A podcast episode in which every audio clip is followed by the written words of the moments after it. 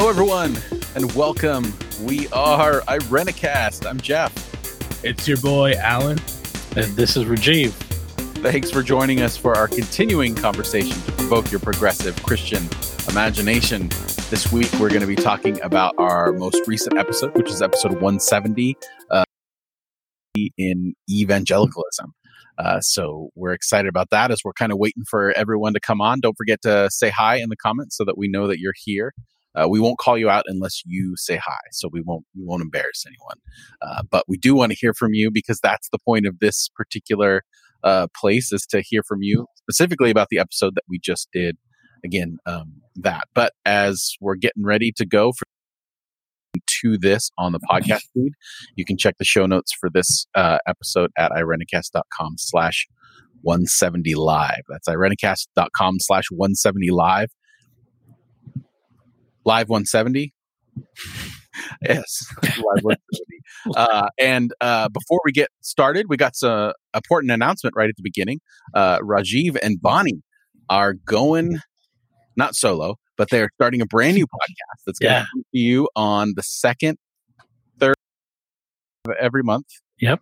Yep. And it's called haystack so if you Yeah. have a friend or, well i'm not going to say anything rajiv Yeah. tell us about haystack So Haystacks is a podcast designed specifically for fringe or former or ex Seventh day Adventists.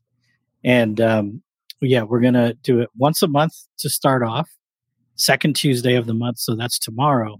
But those of you that are tuned in, it's already up. We're not going to be pushing it out till the morning, but uh, we're on Apple and Stitcher, and you can always go to the website haystackspodcast.com and listen from there download share it with people. Um, but yeah and and the, the term haystacks is very much an insider seventh day adventist term. It's a way of building a taco salad that even those of us that have left forever ago it's still one of the favorite meals. It's they're they're the best All right, so make sure everyone checks that out. We'll put that in the show notes for this episode. It'll be on our website. It'll be all over the place. You'll be hearing about it over the next kickstart that. So if you are a former Seventh Day Adventist or you know someone who is, recommend Yeah. go to them. Sure. I'm- please I'm not a Seventh Day Adventist, but I was brought in on the world of haystacks, the that salad that you guys like. And then Oh, I have friends across the country who are seventh, who are former Seventh Day Adventists and current ones, and Uh-huh. apparently everybody does it everywhere. it's everywhere It's like a, a thing. It so I feel. I feel honored to have experienced. it's it's a for real thing So definitely make sure. And I forgot to mention at the top of the show, Bonnie and Casey are on assignment this week, so they will be joining us on the the next the next episode, which we'll talk about at the end of this conversation. So if you're joining us, please feel free to stay say hello. Um, and as we're waiting for people to kind of come in and comment, do you either of you two have any anything you want to discuss or readdress from our episode on uh, white supremacy last week? Man, it was it was quite an episode. Yeah. There's a lot. And I think uh I'm I'm dealing with like I'm still coming to grips with seeing whiteness for what it is. I think it's going to be a long journey for me. But that feels like the really first important step is like recognizing what it is, how it functions, what its history is and how it's like thing and not a real thing at the same time something you have to address um, and think through. And uh, for all for anyone listening uh, we're, we're talking about white supremacy and more fundamentalistic or evangelical circles and um, at least in my experience and what i heard people say in the episode i, th- I, can't remember if it was casey or bonnie but they said that uh, whiteness seeks to not be named and that was full my experience growing up in church is that you know we didn't think of ourselves as a white church even though we very very much were uh, because whiteness was just normative or thought of as normative. So my sacred work right now is discovering like, what that even meant and what that means for me. To be in white spaces how it functions. And uh I've had experiences re- recently where I've gotten to kind of shift out of that to just some degree and see it from different perspectives. Um, you know, went to a rally where there was a lot of white people who were there uh, in kind of a power dynamic that was not super safe that taught me a lot. And then I went through a, a course recently in my doctoral work with people who were studying oppression. And so we were studying that together and to be able to kind of evaluate my own experience, just realizing how much I, I have to learn in just understanding how it operates. And that alone is um, a product of the in, like invisibility of white supremacy. So that's where I'm at. So it's like thinking through right now. I also brought my Awana books if anybody wanted to see them. uh, I mentioned this in the episode, but uh, you know, we were taught when we were children. Oh, sorry, sorry, mom and dad, if you're watching this. Uh, I really appreciate all that you've done for me and every. I'll cover their names. Should I do that? Should I cover the names of the, the adults who taught me this stuff? So we were taught, right? Sin, it, it looks like poop, and you're supposed to say no to it. Like it's a big part of it. There's like we were taught things like you know you're falling off a cliff and uh, everybody is sinful and everybody like sins in so many different ways. it's not something I would necessarily teach children uh, in the same way these days. But nowhere did we ever talk about racism, like in my upbringing. And so, in fact, the the way that these like memorization books were set up, like you know, indigenous cultures and folks were used as like a, a I don't know if I, well, I don't know why I'm doing this right now, but I am. Um, it was used as like kind of window dressing or something. And then you know we were, we were taught patriotism in the church, and like a bunch of white kids standing in front of a bunch of white founding fathers, you know. And uh, so the the at it from the eyes I have now, a lot of people say, you know, my church didn't have any white supremacy, and I think the most important question for folks who are experiencing that is, did they have anything that taught against it? You know, did you ever hear any messages against that, or that even questioned um, how that operates? And I and for a lot of us, the answer is no. We were never taught about racism, never taught about oppression historically, or or how it functioned now. So that's something I'm I'm wrestling through. Awana was appropriating Native American absolutely in so yeah. many ways. Even like I know that Awana is like an acronym, but it's an acronym that sounds a little bit like they wanted it to sound like it was some sort of Native American term. Maybe that's speculation, but it that's how I I was in Awana briefly before I went to a different denomination, and I remember uh, one of the leaders using the word Awana in, uh, you know, like he was going to a Redskins game or something. You know what I mean? Like really mm-hmm. chanting that and all that kind of stuff. So I think it's at the very least, it's a little misogynistic, right? Approved well, work, workmen are not ashamed. Right. Mm-hmm. right. So I, I guess what I'm trying to say is I'm still I'm still in the phase of like identifying how white supremacy was operative for me, and um, I heard myself talking on that episode, and it's like I think there there's some folks who are just looking for they're looking for evidence so much that to even perceive it as like you know a fish in water or something like that. Rajiv, how about you? Any musings about our recent episode? yeah. I mean, it's a it's a good conversation. It's it's a tough one to have. Um, you know, and like you pointed out, Alan, it is. You know, it's it's one of those things that you know the closest parallel that I have is maleness and heteronormativity. Is you know you just walk around thinking that's the way it's supposed to be. And until you take the time to notice it and examine it, um, it's just in your mind is the way it's supposed to be. Uh, but the fact, the fact that people walk around and are just willing to continue walking around that way is really frustrating uh, and and downright, you know, angering in a lot of ways. And I and I say that you know in a multiple formats. So there's there's the race thing, there's gender thing, you know, maleness, um, privilege in in various ways. It's uh it's a real problem. You know, life is good if it's good for you. Yeah, that's a, that's a that's a good way to put it. Um, for those of you that are that are coming in, don't forget to to say hi in the comments or give your thoughts on this particular episode or anything that we're saying right now.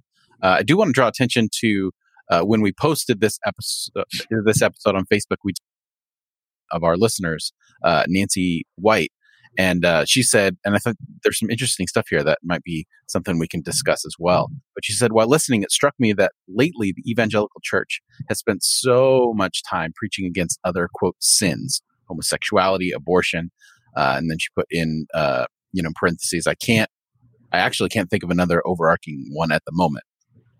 Uh, that they've glossed over the sin of partiality from James 2 specifically. Maybe that's the result of wanting to conserve whiteness, or maybe it's following the narrative handed down for generations without thinking through it. I think that's a really interesting point bringing up. Um, Richard, thank you for uh, Rajiv. Thanks, thanks, Richard. You're my favorite. Lisa, welcome, welcome to the conversation. Hey, Lisa, my favorite. Let's not let's not fight over Richard. He's the best. Richard um, loves me the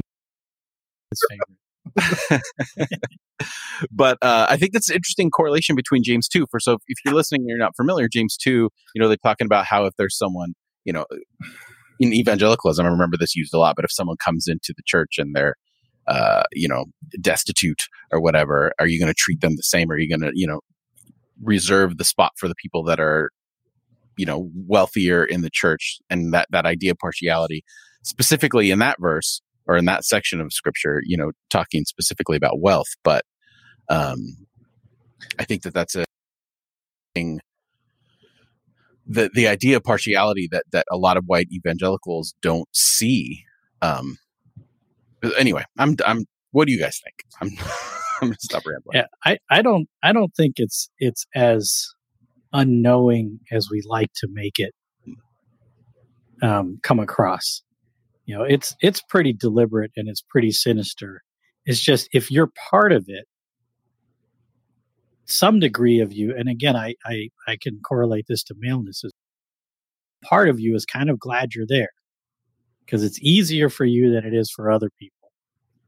Um, and and you're not sure you entirely want to lose all that. You just want it to be better for other people too.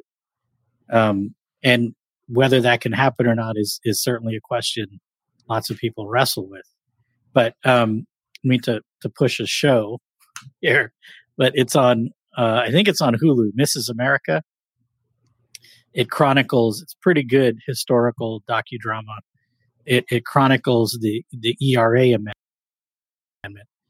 um, and the the calculation of the right wing, the moral majority, you know, like in this, they talk about Jerry Falwell a little bit. He's kind of like a nobody. You know, he like needs Phyllis Schlafly and others to become somebody. So th- this was all pretty calculated and and done by design to focus on those kinds of hot button issues that would then push aside everything else uh, that was justice focused or decency minded and, you know, just because you're not aware that people are behind the scenes pulling the strings, you know, if you're an adult, there comes an age of accountability where you, you got to know some shit before you start mouthing off. I my I understand what you're saying. I think there is there is a part of evangelicals and a part of, of a lot of white people who are privileged and they know they are you know, there is that like really deep part of them that knows this. But I still think that like the illusions are really powerful that things are just fair.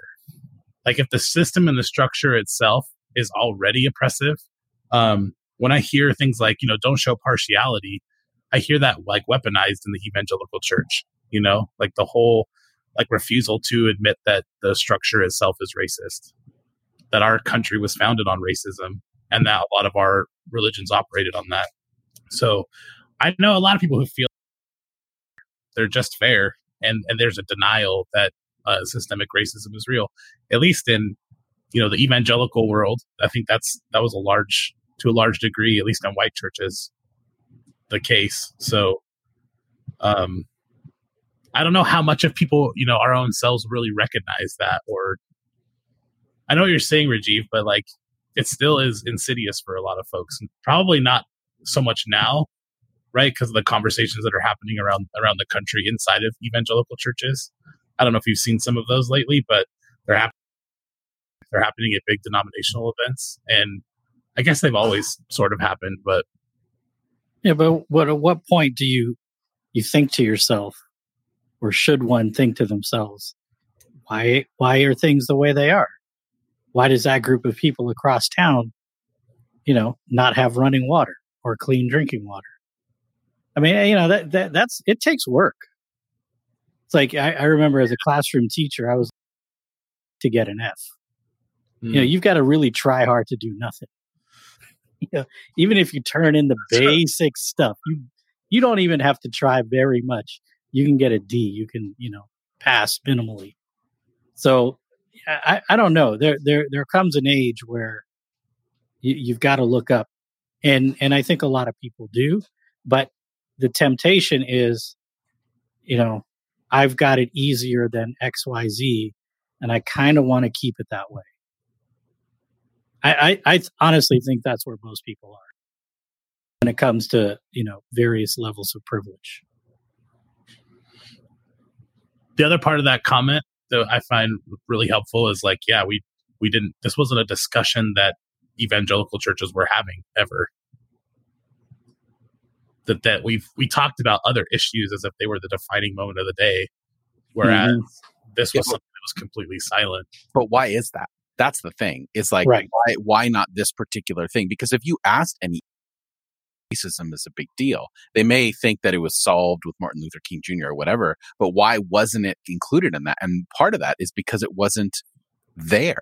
Uh, there's, like you were saying, there's that idea of fairness. But what is what does that even mean? Like they think the, the world is fair, but what what does that mean? Because then these are the same people that are saying it's not fair. Not all but within within the realm of the ideology of evangelicalism, that their rights are being taken away because they can't sing at church things aren't fair, uh, right?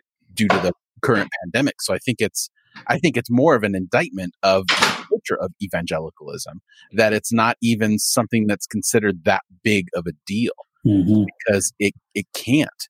And the and the reason that it's not called out or looked at a little bit more, I think, is because it's associated with a political ideology mm-hmm. that is not their own that they've already demonized in all other areas. So if you you know, if you give hold, then you're going to allow all that left ideology to come into evangelicalism. So I think it's, it's I think it's a willful ignorance um, mm-hmm. from from leadership within evangelicalism that has allowed it to stick around. Mm-hmm. So I've heard an interesting hypothesis saying exactly what you're saying. Before I say it, I just wanted to invite folks who are who are listening and our listeners to share their experiences of uh, white supremacy in their backgrounds? And in, like did you hear about it? How did you know how did you experience it? Um, so feel free to leave a comment. But uh, i've heard the the theory that evangelicals lost the cultural war against instituting racism in law and enshrining it in law. Because you think about the fights against civil rights that were that were headed by huge evangelical leaders in churches who fought you know, integration, who fought, who were pro segregation, and they did it publicly and they used theology to back it up. And then once they lost that battle in the public square, they just shifted. They shifted to other other issues. They shifted to family, or they shifted to uh, I don't know, uh, uh, you know, reproductive rights or something. And then that became culturally palatable for them to have that be their central focus. Whereas they didn't really have a change of heart or a change of way of doing things. They just had a different section of society that that was like politically appropriate to have these huge battles for. And ultimately what it is is and in my experience needs an us and them. it needs an enemy to be able to survive because it has to be your group of people versus the world. It has to be those on the inside against those on the outside.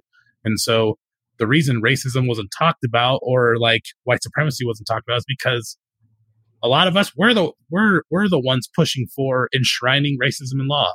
And then we just shifted to other. So when i hear that comment saying you know we, we heard messages about family things or about female productive you know uh, productive rights uh, that happened was just a, a historical shift an opportunistic shift.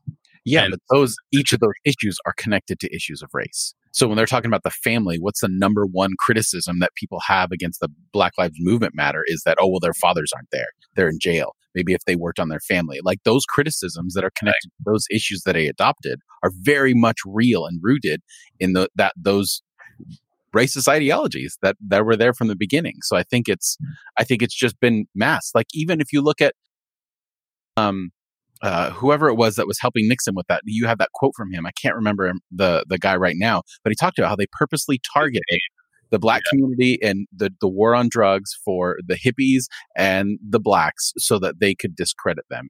And then that was the the the real meshing of right evangelicalism happening in the 80s with uh, Reagan, and that culminated driven by the the war on drugs and a lot of that kind of stuff, and they're those are directly tied to issues of race.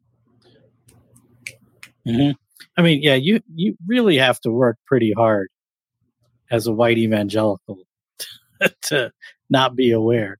I mean, you know, mega churches are really offshoots of the Southern Baptist Convention. You know, they say they're independent, non-denominational. But you look at their stuff; it's it's Southern Baptist. That's exactly and, how I grew up, Rajiv. and yeah, and the Southern Baptist Convention. Why did they? Right. You know, it was over the issue of slavery. So I mean, it's it's like, yeah, I, you know, it, it's it's fine to to recognize you were wrong, and you were you were part of a, a community that's been wrong for decades or centuries.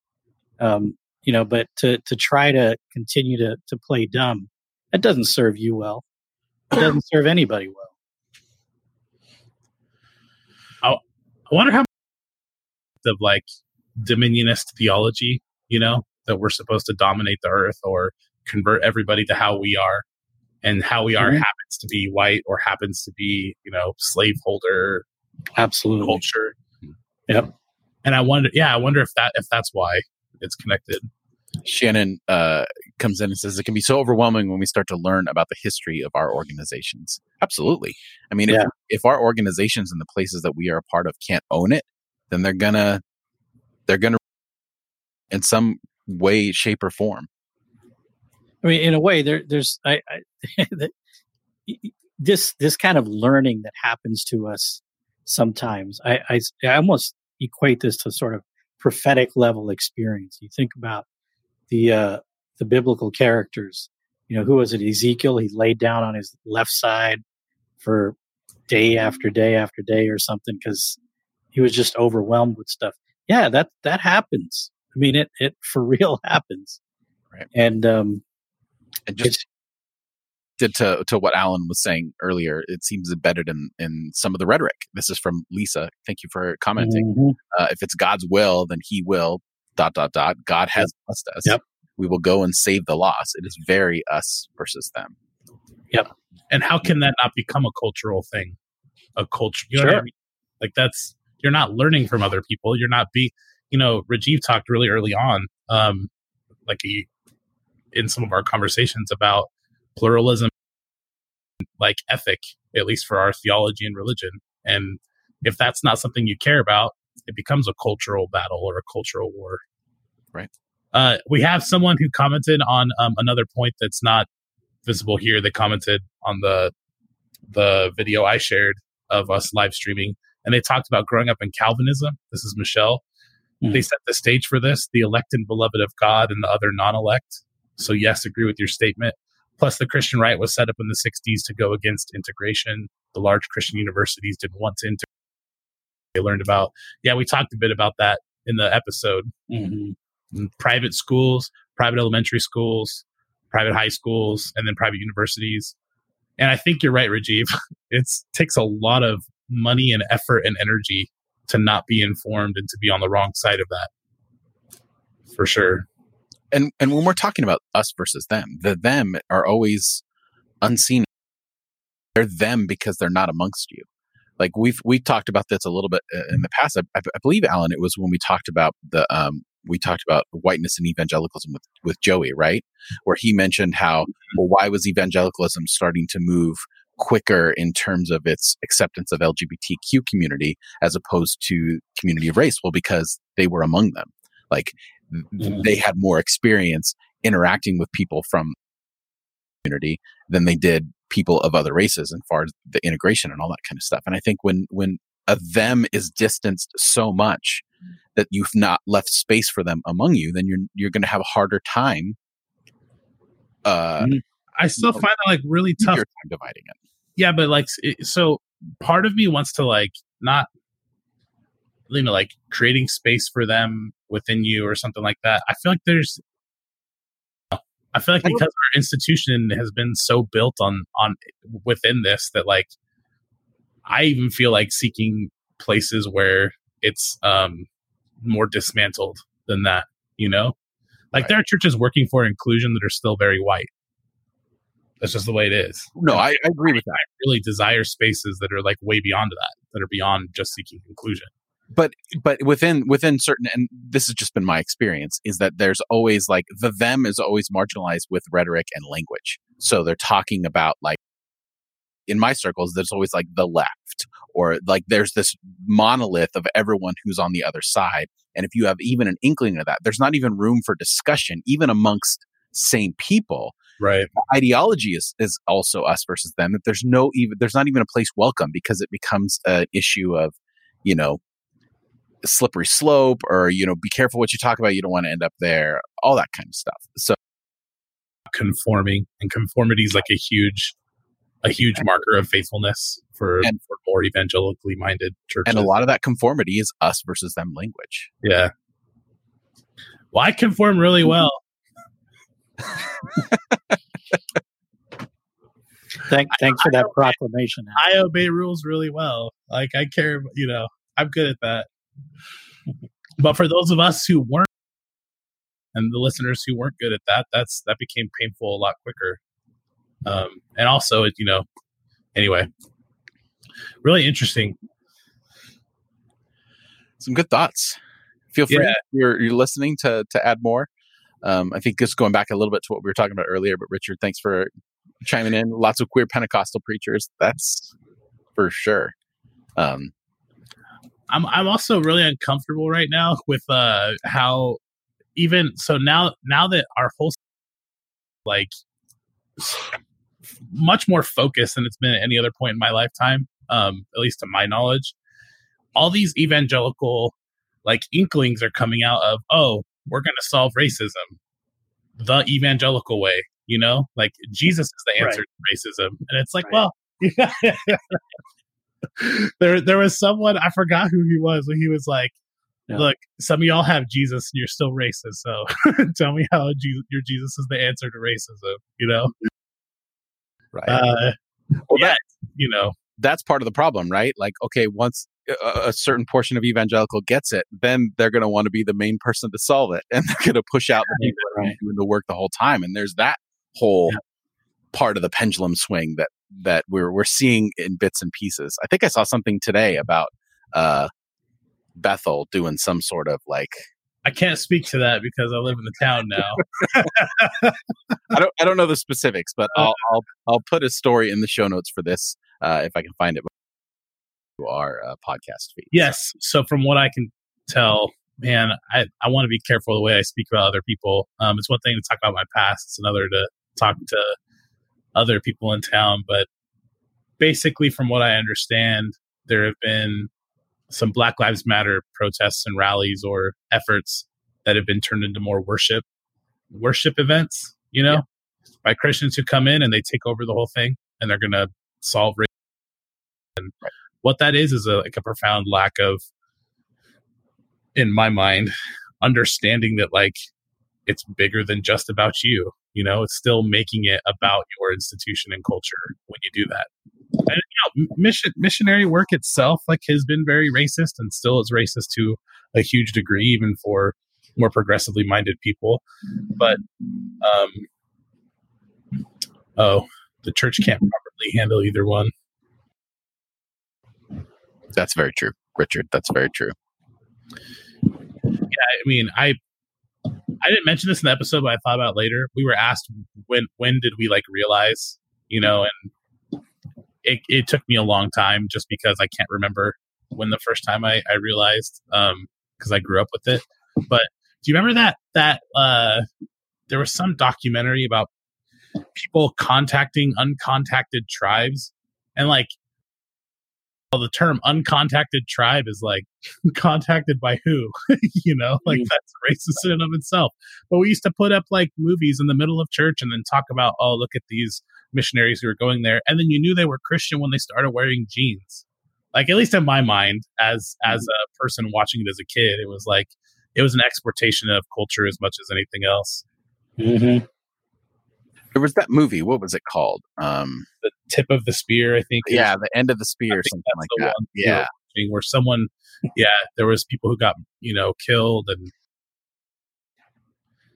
yeah, man. Uh, and then also, I, I really loved the Poisonwood Bible. It wasn't written by a Christian, um, Barbara Kingsolver, but it talked about a missionary family that went into Africa, and it's this novel and trying to convert people away from like um, their system of marriage to make it more look more like the one that they're trying to import.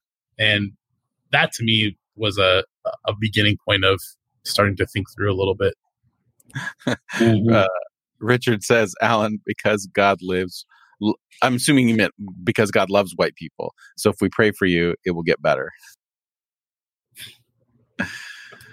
Uh, yeah.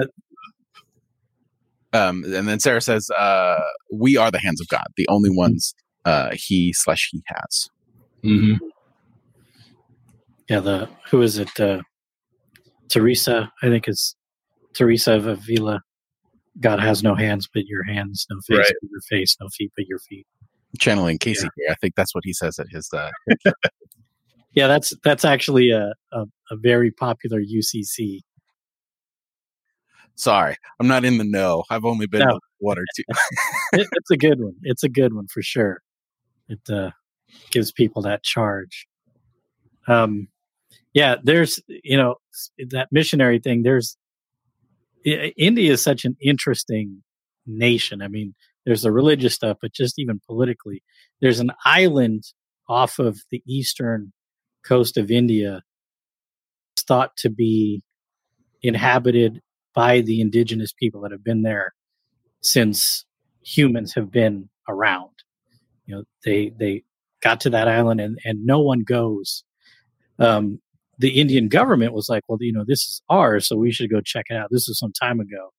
And they got there and and you know they were out there with spears and rocks and stuff and trying to bring down the helicopters and so they were you know right away one of the things that you know indian politics uh, has embedded in it is sort of respect for life as, as a hindu principle in in a way it's far from perfect, but um, that's why cows just walk around everywhere. Um, but they were like, well, we're going to leave these people alone. They want to be left alone. It's their right. And they have this um, thing from their, uh, the equivalent of their State Department. They're like, if any foreigner goes over there, we'll arrest you before you get to that land because you're not you're not supposed to go there. It's it's and if you do go there and you get in some kind of trouble, you're on your own they're probably going to kill you. And it's like missionary after missionary. There was this guy from some mega church in the United States. Yeah, whatever. Are you talking about? Are you talking about Senegal? No, it's not. It's that's a different country. Okay. Um, that's what I thought. But but they, uh, you know, and he he ends up dead, as for all they know. Yeah. Um, or he gave up his life, and you know they adopted him in. We,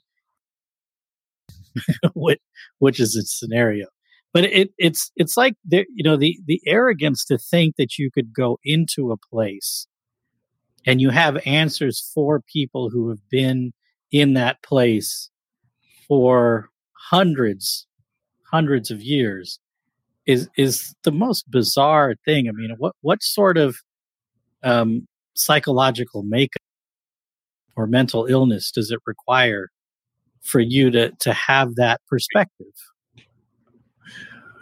Oh my gosh, Rajiv. Uh, Lisa says, uh, growing up in the evangelical church, the answer to anything was Jesus. But yeah, in a wider world, it's not always loving to bring our solutions. Uh, it's loving to come alongside or just listen or be supportive. I think, though, that I can say with clarity that evangelical saving people, Mm. not loving them, and the two have been conflated uh, for sure. Right. That- That's really well said, Lisa. And there is a difference. Right. There's a difference between loving on people and loving people. Th- that's the worst phrase. That's so gross. That's so gross. Uh, I got another comment over here. Uh, it's a little bit long, so Ken, um, he said uh, when the LCA became the ELCA, racial equality wasn't a plank in their platform. Um, and then down here, by the way, the Assemblies of God was actually started by a Southern racist named Charles Fox Parham. And when people started gathering, gravitating toward the Pentecostal movement, coupled with William Seymour's A Black Man's Preaching and Oratory and being locked out of churches when it was discovered he was black, something had to be done. Mhm. And so um, you talked a lot. We mentioned it in the episode. mentioned that, Jeff, Mhm. uh, that that's, that that has that background. It is a little overwhelming, isn't it, to to Mhm. hear the histories of our institutions um, and some of the ways that you know learning about how things came to be can be overwhelming. And and the thing is, this isn't like a you're you're not trying to untangle a spy network. Th- This shit's like there. you know, all you got to do is peel back one layer of the onion, and this is all there. I- I- you know, there's there's really no cover up here, and and that's it. it it's just phenomenal that that we haven't somehow just stepped away and started over. Mm-hmm. Yeah, it's got the subtlety of a reality TV show star. Like it's just, it's just there. Thank God progressives have fixed all of that for our next episode. Talking about how progressives have solved their white suprem- their white supremacy addiction and racism. I, I don't think that's the topic of the show, Alan. yeah. Yeah. the So, we we talked about that. Our next episode will be uh, racism in or white supremacy in progressive Christianity. So we're not we're not just we're not just grabbing the low hanging fruit here. We're gonna we're gonna go after our own as well. So That's pretty low hanging fruit too. well, yeah, that's true. there either. Certainly not historically, but even even presently. Sometimes even more more sinister. Maybe. But you know, there's that one of the buzzwords in in liberal circles is multiculturalism. I think it's starting to fade a little bit, but it's still still a thing. And in seminary, um, th- there was this assignment given, like, how would you work to become a multicultural church? Like, you're a pastor at, at, at XYZ church, and then what do you do? I was like, I don't know. I, I do this to myself a lot when it comes to grades. It's like, well, I'm just going to make my point, and then the grade's going to be whatever the grade is. And my answer was like on this paper was like a, a, a paragraph, maybe two paragraphs long. It's just like if you're pastoring a white church that's you know wealthy with assets, but not with people, basically sell it all or or give it over to a growing non-white church, and all the members just join that church and there you've got a multicultural church. Yes. because then the power is given over you know the the minoritized folks aren't kind of crawling in all like thank you so much we're you know blah blah blah. It's it's actually moving into some sort of mutuality or or a, a power shift. And it was just like it, the idea Far. like, i don't know really interesting. They, I- they, they pulled the rich young ruler on you. They're like, all right, Rich, you're asking a little too much. That's really interesting. I'd like to table that in terms of uh, maybe the conversation that we have following the conversation is the idea of how how racist is it for churches with a lot of resources but very little people to continue to hold on. yes, especially in how systemic racism has worked to make those people wealthy in those churches. bingo Right. bingo Yeah, Yeah. that that's that's a, that's a piece of the consciousness for people of of earnestness or faith or spirituality that needs to be really like cemented in our brains and, And- and, something done about it. and the flagships for that dynamic are uh, really in mainline Protestantism Mhm. In in in the United States at least. I served a church once that had like multi-million dollar endowments and like nobody was showing up, but it was a bash whiteness to a huge degree. Even with an organ, Rajiv, even with an organ. Let, let's let's save that because that, By- that's Wait, a Richard said I won't- he said I won't be listening uh, because I was saying that we fixed all of it. yeah. Oh, hey, I would- Kelly, Kelly joined the conversation. hmm Oh yeah, in welcome the Kelly. Gets in the soil. Yeah, it's good. I think we got some we got some good stuff. And unless there's any other thoughts on uh, this particular episode, or anyone wants to chime in from the comments, we'd love to hear from you. Um, but I mean, at this point, what more can you say about think- white supremacy and evangelicalism? The question there, there's a lot more, Well, Jeff. you- I mean, Keep talking about it. go ahead. we're Al. done, right? We're done for for we're, we're figured it out. uh, I, I think it'd be good to have a que- we have a question of the week. Post it in the comments for people to answer, and maybe the question will be, um, you know, did you ever hear about race or racism in any of your church contexts? Maybe that's a good question to That's a ask. good question. Mhm. So if you're listening and you'd like to chime in on that, come to our page, find the comments, and answer that question that Alan posts, or you can just email it to us, and uh, we will share it amongst ourselves and uh, hear from you. Because again, the point of these continuing the conversations is that we really, we really do want to hear from you. We want to, we want to extend the conversation beyond the five of us or the three of us in this particular case, and uh, you know, come up with stuff that's that's super relevant. Um, uh, Robin, here we go. This is the question. Robin asks, "How do you think racism can be fixed?" So, do you think? Look, do you- Or do do you- you think? I can't read. Apparently, that's less of a big question. well, that, that's the follow up, Jeff. Is why or why not? Also, if you're a, if you're a YouTube listener, I just want to say we love you and see you. You're my people. Al, Alan's got this YouTube fantasy. I love I love it. He's going to start his own blogging channel soon, so look out for that. Wait, what? I didn't say that. Robin, my, my answer to your question is yes. Hmm. Love it. I say yes, but I don't think I'll see it. Unfortunately, I hope I'm. hmm I mean, so much of this stuff just boils down to the will. Yeah. You know, as as uh, Bell Hooks puts it, you know, the title of her book is "The Will to Change." One of her many books, uh, one of her best. But uh, I mean, that's what it comes down to. This is a good this is a good time for doing it right now. In the midst of all- Any time is a good time for doing. it. Absolutely. Mhm. Yeah, so you said yes. Yes. Yeah, I, I said yes, Robin. And I also said said yes, but not in his lifetime. Actually, that's a really good point. Oh my goodness. Oh man. Like I think people who lean on the intractability of it and just say it's a sin issue and say this is a hard issue and we will always be sinful and we'll always be dealing with it are people who are sidestepping the real ways that we can make progress. Thank you, Robin, for asking that, and thank you, Rajiv, for your answer. That's Sure. something to think about. And Sarah too. She says it'll. Mm-hmm. Right. Yep. Thank you, sir. Mhm. And then Richard asks, "Will it take Mhm. a generation or two? Possibly." I mean, what's there's a Jewish saying. It says you're not Mm. uh, you're not called to to finish the work, but neither are you allowed to to like not do it anymore. Mm-hmm. Uh, it, it's You're, not, it's you're not responsible for fixing all of it. it's it's And you're it's not. much more poetic in in the actual thing. I'm I'm butchering it. Uh, Robin, this is a genuine, heartfelt question, and I know that a lot of people feel this way. But she says, "I'm white, and I don't want to hurt anyone. I feel like there's nothing I can do."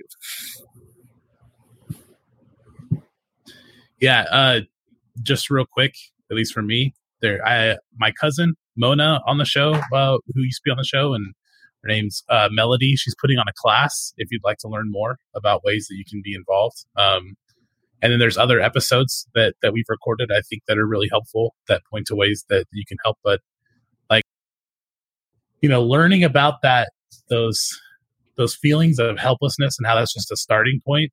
That's a great way to go because that that that is the that's a good to know you're there and that's definitely a place that other people have found themselves and moved past and right. so there's there is hope in that but i appreciate you sharing that now we have a resource list an anti-racist resource list on irenicast that uh, i found to be really helpful too mm-hmm.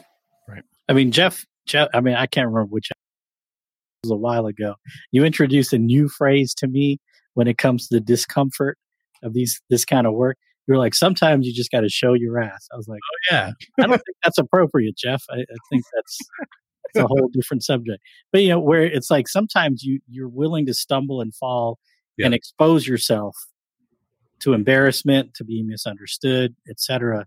And that's part of it. Um, and I think that's really insightful. So you're kind of um, responding to Robin a little bit on that comment. It's, you know, the chances of you not making a mistake are are pretty much zero.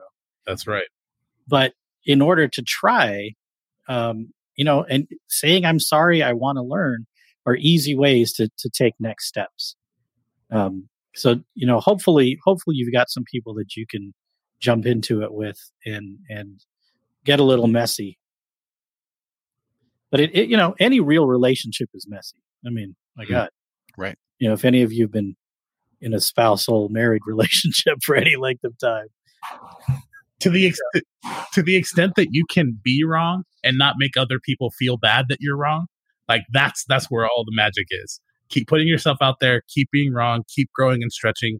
And when you are wrong and you feel that shame or that like woundedness, don't make it someone else's issue or right. feelings and like right. just right. come and move straight through them. Yeah. Right. I know for me, there's that pressure of, and I think that this is part of the culture of whiteness, is that that pressure of, well, it's not going to make a difference. But I don't think that we need like we're not always going to make a difference. Like some of what we're going to do is to be able to support and just listen and have that change of mindset. And sometimes that's enough. Like there'll be times for us to make a difference, but sometimes that drive to make a difference, we end up kind of getting in that mode that we talked about earlier in this conversation where we become the white now we understand and we're going to do this. So I think that posture of just listening and being humble and being willing to be corrected is a very, very important one um, because people in power don't allow themselves to be corrected. And I think that's a protest to our own whiteness in, in a way. Um, uh, and then Kelly Anderson said, uh, Holiday said, uh, in the the 1619 mm-hmm. project is a great starting point to understand the historic uh, systemic uh, uh, links. Mm-hmm. And uh, and then Shannon shares as white people we can listen, spread the story, inequalities. And I, am a big proponent of uh, immigration justice and detention, visitation, and asylum seeking accompaniment. And I know that this is a really complex issue, but one of the ways that white supremacy is functioning right now is people who are undocumented are treated um, in horribly in, in, inhumane ways in California as well as uh, everywhere else in our country. So t- take a look at. Um, I think they I forgot. I think they rebranded away from Civic, so maybe um, Freedom for Immigrants. But there are visitation programs. You want to get get involved in that. That's a good way to use your privilege to defend the rights of people who need to be protected. Right. Mm-hmm. Right. Or just use your money like where you buy. Like if you're going to buy a book on anti-racism, there are all kinds of links, and we do have one in that anti-racist resource list that we that yeah. we irenicast.com slash anti-racist where you can all the the books in there are linked to black owned um uh, uh, uh, it's a list that's curated from our personal experience so it does it's not like fully you know comprehensive but we do have a link to a comprehensive list i know that's a little meta but we have some resources there, and uh, we encourage you to check those out. Um, yeah, and just a little piece on that: don't be overwhelmed by the list. Right. Right. Just pick a thing.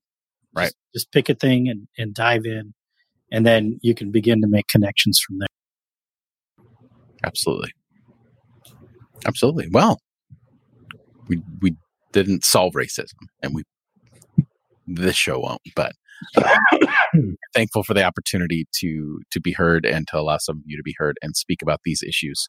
And uh, we will continue this conversation in a way uh, with our episode next week, which will be uh, progress uh, white supremacy and progressive Christianity. Uh, so stay tuned for that. Make sure that you're subscribed to the show platform that you are prefer to listen to. If you have any questions about any of that, you can always reach out to us at podcast at irenicast.com. And if you believe in the work that we're doing here and you'd like to partner with that, you can always donate to the, the show and our greater work that we're doing at, by going to irenicast.com slash PayPal. And if you can't remember all those irenicast.com slash whatevers that I'm saying all the time, just go to irenicast.com and it's all there. You can just scroll through it. And if you ever have any questions, we are very accessible with those. So uh, this week, for this continuing the conversation, I'm Jeff. It's your boy, Alan. It's Rajiv. Thanks. I just repeated myself. Thanks for continuing the conversation.